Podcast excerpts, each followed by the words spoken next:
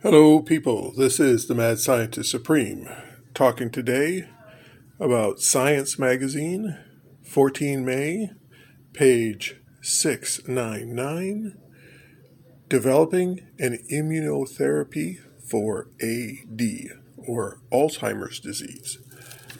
Alzheimer's disease, I've talked about before, can be easily vaccinated against, but of course, there's no patent application for that or patent applicability for that.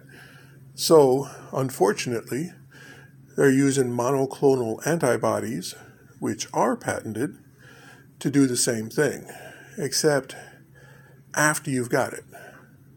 So, they are working on making a cure for Alzheimer's.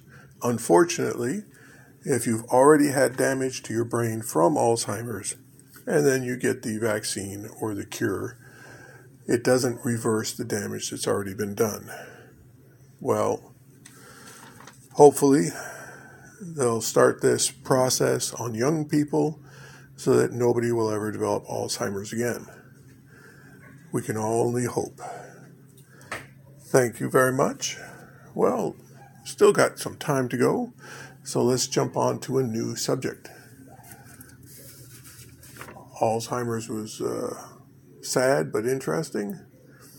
We'll go with potato tomato. The potato and the tomato are closely related species. If you splice like a, a peach branch onto an apple tree, you have an apple tree that produces peaches also.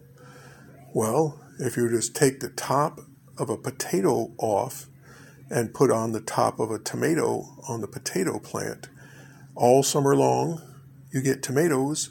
In the fall, you dig it up and you get potatoes. I find that rather interesting. I haven't tried it myself yet, but would like to see it done. Thank you very much. This has been a short version of the Mad Scientist Supreme, signing out.